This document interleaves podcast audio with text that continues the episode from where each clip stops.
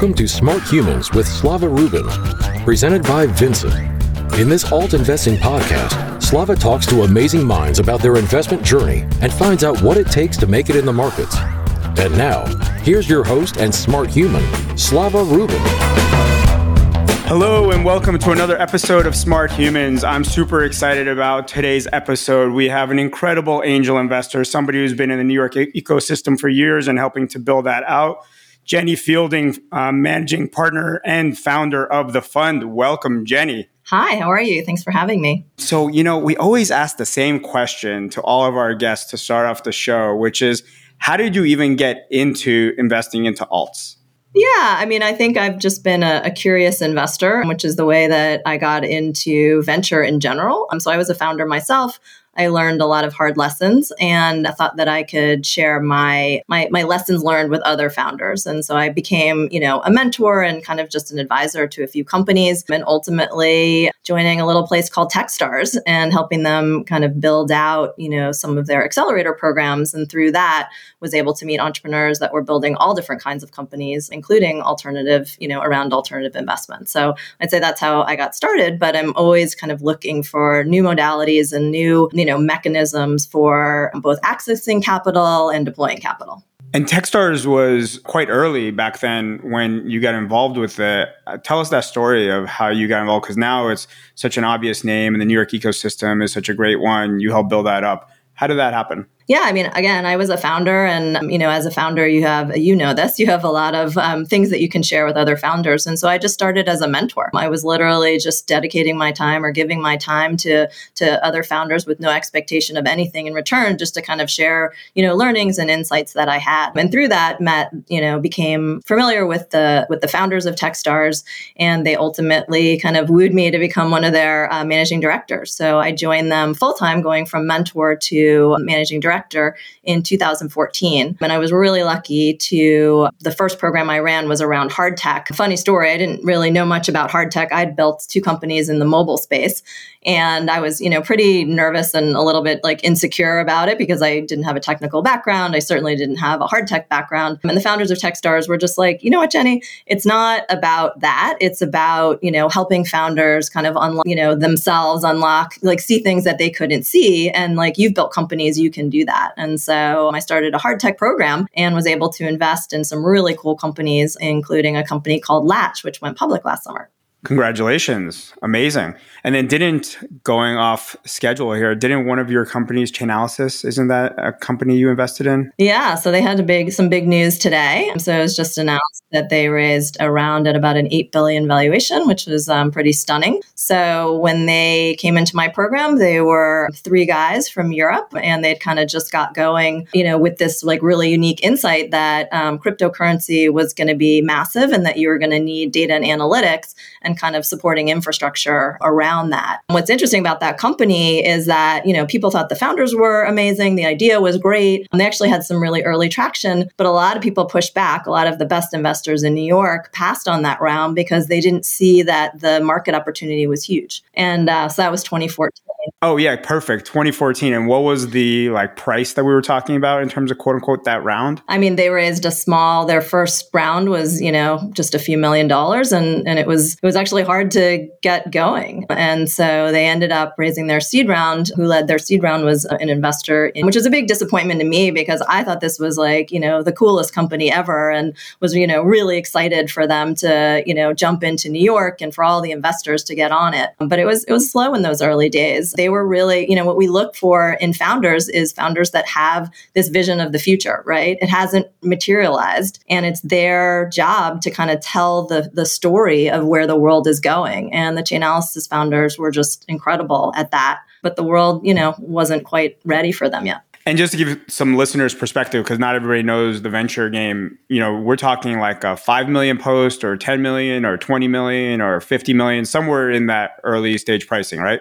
Yeah, very, yes, very, very early. Yeah, I mean, so it's just crazy to have like, it's now an 8 billion you know, many, many, many more zeros. So it's incredible to see that growth. So obviously you have an eye for spotting companies early. So we'll talk about that a little bit more in a few minutes. But you're obviously so good at venture. How about the other spaces and all? Do you participate personally in, for example, like crypto? Yeah. So actually through the Chainalysis founders, I was encouraged to buy Bitcoin in 2015. I think as part of our accelerator class, you know, we were kind of all of our eyes were open. And I think we all bought, you know, a little bit in that time and kind of got excited and, and got exposure to, you know, Bitcoin and Ethereum in, in the early days. Really, you know, learned with with everyone else starting at that time in, in 2015. So I'm definitely excited about it. But I guess I have, because I've been doing this for a long time, I have a little bit more of a perspective that this is going to take a long time.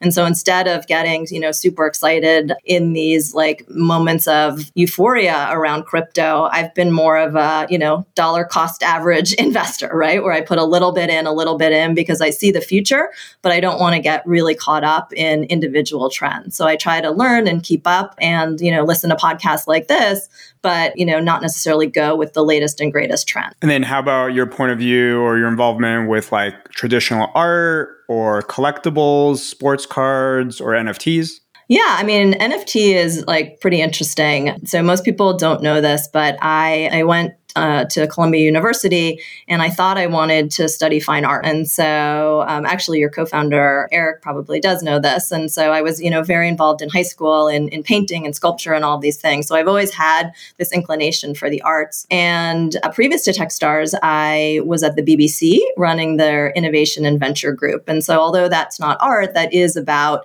content, right? And that is oftentimes about video. And so, hint or, or taste of it in those days of figuring out what's the monetization beyond, you know, the moment, right? Like how do you capture that on in an ongoing in an ongoing methodology. And so I've kind of been following and, and investing in those these spaces. And so when things like CryptoKitties came out, this was like really interesting to me, not because of like the physical manifestation of it, but just the ability to, you know, be able to kind of track proprietary IP on a blockchain was was pretty cool to me. So I'd say, you know, a spectator, but but pretty interested just from my own interest in kind of art and collectibles. Got it. And then how about like your traditional Warhol or Monets or, you know, your Michael Jordan rookie cards? Are, are you buying any of that stuff or just kind of seeing others? Yes, my collection of Monets in my in my house. Sadly, not yet, but look to people like you to to guide me to some of the the more specifics. But but yeah, I mean exciting. I mean that is the point is that someone like myself cannot go buy a Monet, but if I can have a representation of that, if I can have a slice of it, you know, through some type of collective, that's pretty exciting. And so opening that up to kind of the average buyer or the average investor is, you know, what's what's super exciting about platforms like Vincent. Great. And then how about the more yield oriented assets like uh, a debt allocation or real estate?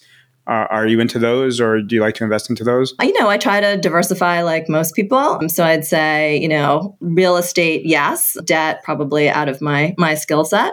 But again, you know, fractionalization, super interesting for me. Like, I don't need to be owning properties around the world, but to have access to, I'm in Lisbon, Portugal right now. And if you could see what is going on here in the housing market, I mean, it's insane. People that bought places, you know, a few months ago have already doubled their, their money. And to have exposure, you know, through some type of fractionalization is what I'm interested in and where I'm putting my, my cash. Okay, great. Speaking about where you're putting your cash, what do you think of today's market? And it doesn't have to be really like of the moment, the the millisecond, but rather where we are right now in Q2 2022. Obviously, I, I don't want to lead the witness, but there's a lot of challenges with the market. There's also some potential positives. What do you think of the current market and really how it implicates, you know, uh, second, what you do day to day? But let's first start with your point of view on the broader market. Yeah, well, venture, where I, you know, spend most of my time, is is a, a great way to get rich slow right? So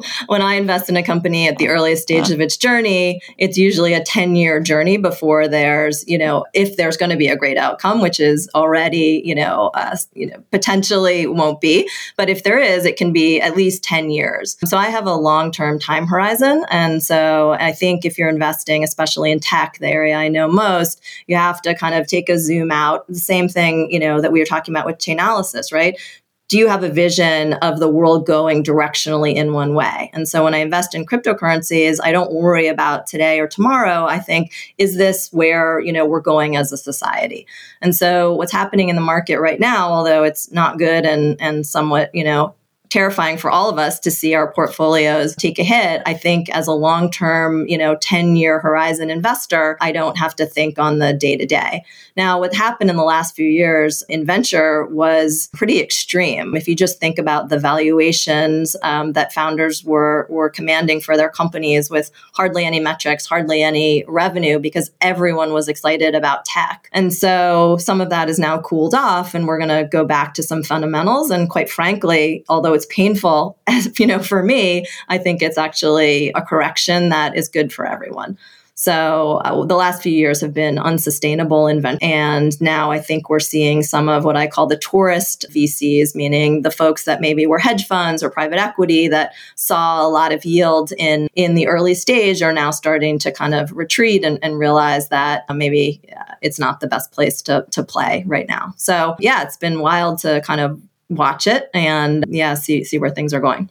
So with your venture fund, the fund, you know, you, as you mentioned, you get to kind of ride this up and down because you want to have that return hopefully in five, seven, ten years. But with your own personal net worth or your own personal money, do you see the the market today as an opportunity to get things on sale, or are you avoiding it to wait till it stabilizes? Do you have any perspective on that. And obviously you probably have a lot of your money tied up with you know your fund and all that stuff but what do you think outside of the fund with your own investments yeah, I mean, again, not giving investment um, advice here, but I think there's some really interesting buying opportunities if you're looking at you know companies with real fundamentals, right? And so right now, you know, when you see Amazon or Shopify or all of those, you know, back to pre-pandemic prices, I think that's a really great opportunity if you believe that there's room for growth in those companies. I believe there's room in both of those companies. Just directionally where the world is going, you know, I think those are interesting opportunities. So I think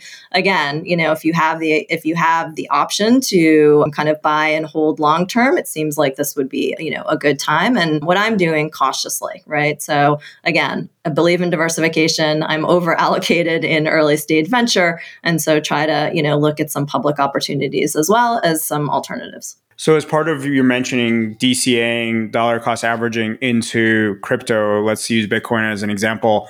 You know, Bitcoin today is it touched 29,000. And do, do you see it as a good DCA opportunity or are you concerned that it drops from here? Yeah, you know, again, like I think the long term, these are good, these are good long term bets. And so I think at 29,000, like I'm a buy, but it doesn't mean that there won't be another drop. You know, directionally, I'm, I'm excited about cryptocurrencies and have invested in, you know, a, a wide bucket, but don't put any one stake in or too much stake in any one. All right, great. So let's transition to more of your sweet spot, which is angel investing and all those, you know, early stage founders. You know, it's arguable that you're one of the pioneers to help drive forward the New York ecosystem. Can you just give perspective on why that happened? Is it you consciously chose not to go to Silicon Valley? Was it an accident? Did you think New York was next and you wanted to be early outside of your actual, you know, career in Techstars, all that? How did that happen? Yeah, so I started my first company in 2007, and everyone said, well, first of all, you're like a woman running a tech company. Like, that's weird. But the second thing they said is, like, if you're going to do that, um, you should go out to Silicon Valley because that's where, you know, big tech companies are, are born. And I looked around and I said, well, that's super interesting. New York has um, tons of cash. Might not have had a lot of VCs in the days, but it had a lot of Wall Street money. It had a lot of money from real estate people. So it had a lot of cash. It had great corporates, right? So if you need to do partnerships, if you're a B2B company, you need distribution, all the corporates were based in New York incredible talent, right? All the engineering schools are in New York, and then customers, right? If you need to need need to reach customers, they're here. So when people told me I needed to go to California to build a company, I thought that was actually insane. That you know the makings of a, a great ecosystem are some of the things that I just mentioned. So I was excited to just lean in, and so being you know a little bit of of, a, of an outlier and saying like, yeah, I'm going to run my company here. It wasn't super easy, right? I mean, there are those challenges because so much was being built in in Silicon Valley, but I leaned in in and through those years, you know, just got to know people on the ground and you figure out, you know, who you know who are really builders and who are community builders and who are people that want to give first and give back and you just start spending time with those people. And so that was kind of how it how it happened. And you know now new york has you know um, moved to, I think, the second biggest ecosystem in the planet. And I don't think there are too many people that would argue that it's not an amazing place to build a company,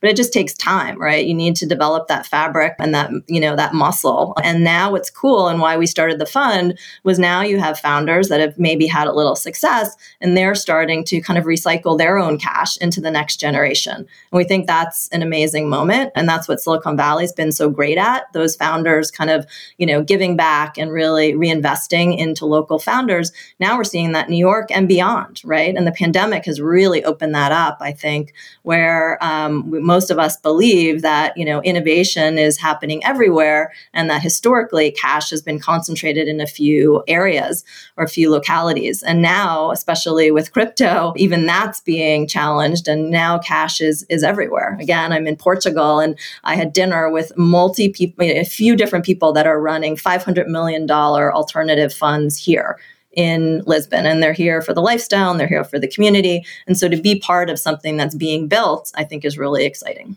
So as COVID is transitioning, you know, to endemic instead of pandemic, do you think that the investor bases are going to go back to the main cities, which is like Silicon Valley and New York, et cetera? Or do you feel like the cat's out of the bag? Silicon Valley is a mindset. It's no longer a geography and it's just being spread around the world. If it was a or B? Which one do you believe in? Definitely B. I mean, I think that it's a real eye, you know, it's eye opening, whether it's remote work or people living the, the nomad life. I think, you know, it's just been a real mindset shift and that's pretty exciting. It doesn't mean that people don't want to gather in person. And so I think the hybrid work situation, for example, whether you're a venture team or whether you're a startup, right, to spend a week together somewhere and really like build and whiteboard and spend time together, I think, you know, that won't go away. But do you need to walk into an office every day? Do you need to commute an hour and a half? I think those days are, are pretty much gone, especially in the startup world. So, really bullish on kind of the new modalities of working. It's one of the three areas that we really invest in is what we call the future of work. And what are the other two things that you're looking to invest into? Yeah, so uh, I call it the the table stakes economy. What are the things you actually need to live? And so that's money, that's health, and those that's work. Everything else is is great, but if we don't have those fundamentals, it's really hard to live a thriving life. Wow, I think you said that before. That was quite concise. And if there's listeners that would like to try to pitch you, what's like the right stage, the right amount uh, they're looking for? Do you lead, follow? How would you explain to the entrepreneurs what you're looking for? Yeah, so um, so we run a founder community really called the fund. Our cash comes from other founders and operators, and so we welcome anyone that's you know product led, you know, building in one of the three verticals that that we've talked about. You can email us. You can email me. Um, I'm easy to find on LinkedIn. We invest only at pre-seed, so that means rounds that are you know directionally 500 to about $2 million. And we like to be the first check in. We invest 50K to 250K. So, depending, we're happy to lead or to follow. We really um, pick our fund size um, and our check size based on being collaborative. So, what we believe is at the earliest stages, it's really cool to be able to call, you know, our friends who are running other venture funds and really put together an incredible syndicate for founders. We don't have sharp elbows and we're not ownership driven. We're really community driven. Great. And then you've seen I'm sure, every version of type of early stage company. So let's call it incubated companies, accelerated companies, bootstrap companies, solo entrepreneur, m- multiple founders. Is there a version that you think is the best? Is there like kind of this template works better than that template, or the ver- the other op- the opposite, which is these versions are not good? I tend to shy away from that type of setup at the pre-seed level? Yeah, so I don't think there's one archetype actually for a successful founder. I think you have to find investors that you jive with. For me, I'm kind of looking for some, you know, basic things. You know, I'm looking for founders that have that vision of the future as we talked about uh, with Chainalysis, who see a future that maybe I don't see, but they have a very clear sense of what it is and how to get there. I'm looking for a founder who is resilient. This is going to be a 10-year journey and I worry sometimes about some of the founders that are starting companies companies now because it's trendy and it's fun. But when you run out of cash and you can't pay, you know, your your employees, it's not so fun. And so you need to have, you know, that resilience. And then the last thing is, you know, we're really looking for founders that have an open mindset. And so that doesn't mean, you know, sometimes people use that that word like coachable, which I don't really like. It's that are you responsive to data and are you willing to, you know, pivot to an opportunity if one presents itself? And so I think that learning mindset is is pretty critical. So I'd say those are the types of archetypes that we're looking for. Again, we invest you know across verticals around you know around pre-seed. We're kind of looking for the that sensibility in a founder. And then how did you that this is what you wanted to do? So it was early and you started you know as you said mentoring and helping and then got sucked in. You know there's some others on the podcast who might be listening and saying well i've done a few checks or i've advised a little bit but i'm not sure if i want to do this for a living. What is it that happened or happens that you know, this is what I want to do for, let's call it the rest of my life? Yeah, I mean, I'm super lucky in that I do feel like I found my life's work. And, you know, I've had a few different careers. I went to law school and I built a company, and now I've been, you know, investing in companies. And I do feel that helping founders, you know, surrounding them with resources, really being that connective tissue to, you know, their next rounds of capital being that you know being that sounding board early stage is really what I'm great at and what I love to do. And so for anyone that's looking to get into venture, figure out how you want to spend your time. This isn't about really putting money to work. The cash is is really the commodity. It's about human interactions, right? And it's about really being, you know, part of the process. And so when I invest in a company, I feel like I'm a co-founder of that company and I feel I feel the emotional ups and downs not as acutely, but I feel like I'm part of the journey. And so I think if you want to, you know, invest early stage, you kind of have to have that that excitement, that drive and that sensibility. And then again, it's it's not really about putting money to work. It's about unlocking human potential in other people. And so I've been lucky to, you know, be parts, very small parts of other people's journey, but hopefully impact them in that respect. So, approximately how many investments have you been a part of? More than 200. So, over 200 investments in, what have you learned now that you would tell Jenny putting in the first investment? Like, hey, these are three things you should do better and know that now. To my younger self? Sure or to the listeners out there. But I, I, it's good to your younger self. But yeah, to the listeners out there as well. But you know, putting it into like an inception times warp, you know, to your younger self is kind of like a good way of hearing what you think. Yeah, I mean, I think like believe in yourself. I mean, if I I was writing very small checks at the beginning, if I had access to larger uh, capital, you know, you know, some of my early investments would have been pretty significant. And so I think when I got into it, you know, I, I felt a little bit maybe insecure, but I think I had great instincts and it just, you know, the problem with venture is it takes, you know, five to 10 years to know if you're any good at it. And so when I hit year five, I had returned zero capital to any of my LPs, the people that had given me money. And I started to think, huh, I'm not sure if I'm so good at this. Maybe I should go back to being a founder. I, you know, sold a company. I was, that was pretty successful. Uh, maybe I should build another product. Interesting. When I kind of started to think about that, I'd say it was year five and a half. I had my first meaningful exit, which returned a fund that I was, you know, that I was running. And I thought, oh, okay, that's giving me some interesting confidence because as someone who's kind of like type A and is, you know, is used to validation, you don't really have that in venture for quite a long time. You have people mark up your deals, but until you return capital, you don't know, you know, you have no idea how you're doing. And it takes a long time. So I think what I'd say to myself is like, believe in yourself, believe in your, and don't, you know, second guess it just because you don't have quick results. This is not a game of quick results. And I think I knew that intellectually, but it just felt hard after five years, just like, you know, wow, I don't know if I'm good at something that I'm, you know, doing. I'm putting all my, you know, my effort into. And I do feel like it's my life's work, but I don't know if maybe I suck at this. Do you think 10 years from now, your 10 year future self will say the same thing to your current self that you weren't being bold enough? Probably. I should go raise a, a, much larger, larger fund than I'm doing. Yeah, probably. I don't know. I'm just asking. probably. Okay, great. And then any like trends that you're looking at? I mean, obviously you have your three anchor kind of verticals, but are there market trends, investing trends, anything specific that you're kind of looking for in the next five years or in the years to come? Yeah, so something that's been interesting, you know, started off really investing kind of locally, more in New York. Now our fund is completely global We've done seven deals in, in Nigeria. We've done, you know, half a dozen in LATAM.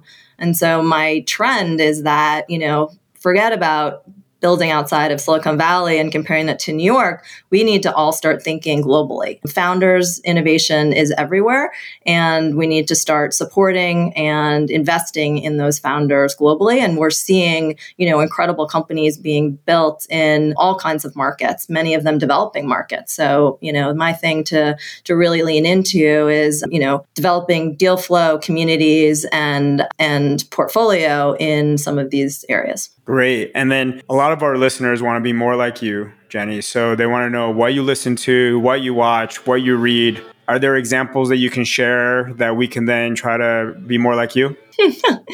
well, honestly, I learned a lot about venture. I always come back to this book called Venture Deals and I pick it up all the time. I have two copies in my in my home. It's a book that Brad Feld wrote, who's one of my mentors, and it really just goes through the fundamentals of a venture, right? And I think when you get into this again, like really investing is different than kind of running a fund, understanding the fundamentals um, behind a term sheet, behind venture math, all those things. And so Brad just breaks it down in a very simplistic way, which is pretty brilliant. So yeah, I always revisit that and open up that book and and so I encourage other people to as well. And how about like day to day? Is there specific content or podcasts or blogs or things you like to watch just to keep up to date or get interesting information or the, this is your best places to get the scoop? Yeah, I mean, again, like I, I read all the tech rags like you probably do as well. But I think, you know, again, we're investing for the future. And so looking at, you know, thoughtful content that's coming out, you know, old school, Fred Wilson, and just some of the people that are talking about directional trends, I think are, are pretty interesting, right? Because if you read Fred, he's he talks about when he first got interested in, you know, in alternatives and in Bitcoin and all of that, like even way before I did. And if you, you know, look at what his instincts were and how he cultivated a thesis around it, it's pretty interesting. So I like to follow some of the more seasoned venture capitalists who, you know, had their their their finger on the trends, you know, long ago. Because again, I think a lot of what people are looking at today is what's happening today, and that's less interesting to me. I want to invest in things that we think are happening, you know, in the future. And you tend to be pretty active on Twitter beyond giving yourself a voice there. Is it helpful for you in terms of predicting the future, triangulating information, doing research? I mean, I meet a lot of interesting people on on Twitter. Actually, someone reached out to me. They saw something that I had posted and that person became an LP in my fund. So you really don't know who who you're going and not a random angel like literally an institutional fund. So you never know who you're going to reach yeah no totally amazing. Like i never would have thought that happened. So you know i i don't have a huge presence but you know it, it's definitely fun to to be involved in the conversation. I learn things all the time and yeah it's it's great to just create a point of view. I mean, i think i have a lot of you know young vcs ask about you know creating a brand. And i think so much of it is just like taking a stand and having a point of view. You won't always you know be right and many people won't like your point of view but kind of you know sticking with it i think is the way to you know develop a little bit of, of a brand around you know yourself. And so for me it's all been about supporting founders at the earliest stages of their journey. And everything that i do i kind of come back to that true north of mine and the last question we always like to ask is to put the guest on the spot and ask you know three years from now what do you think will be a great investment that you can make today so, what specifically would you invest in that our listeners can keep track of, maybe even invest alongside with you? And three years from now, we'll check how that did in the alt space. Any alt. Any alt meaning? Give me some categories. Anything that's not public, anything that's not a stock, basically. Okay. So um, you could pick again, any private startup, any tokens, any crypto, any NFTs, any sports cards, any. Okay. Well, I'm you gonna, name it. I'm going to come back I'm going to come back to, to what I know, which is I invest in a lot of fintech. And I think what's happening in Africa is just incredible. So we invested in a company, the first check into a company called Dash. It's a mobile wallet based in Kenya. And they just closed 34 million seed round, which was the second largest seed ever on the continent. This company wow. is really helping people transact across the continent, right? And so, you know, I would really suggest that people look outside of the US because the markets are huge and the opportunity is really untapped, right? There's a lot of noise in, in places like the US and there's, you know, wide open space in developing ecosystems. This has been an absolutely great journey. Thank you, Jenny, for the conversation from talking about helping founders and becoming an angel investor, believing in yourself, Silicon Valley becoming a mindset, going from New York investing to you now going global and investing into Dash in Africa. It's been a great conversation. Thank you very much for your time. Thanks so much. Smart Humans with Slava Rubin is a podcast brought to you by the team at Vincent. Any data, text, or other content in this podcast is provided as general market information and not as investment advice. Past performance is not necessarily an indicator of future results. For more information on alternative investing, check out Vincent at www.withvincent.com.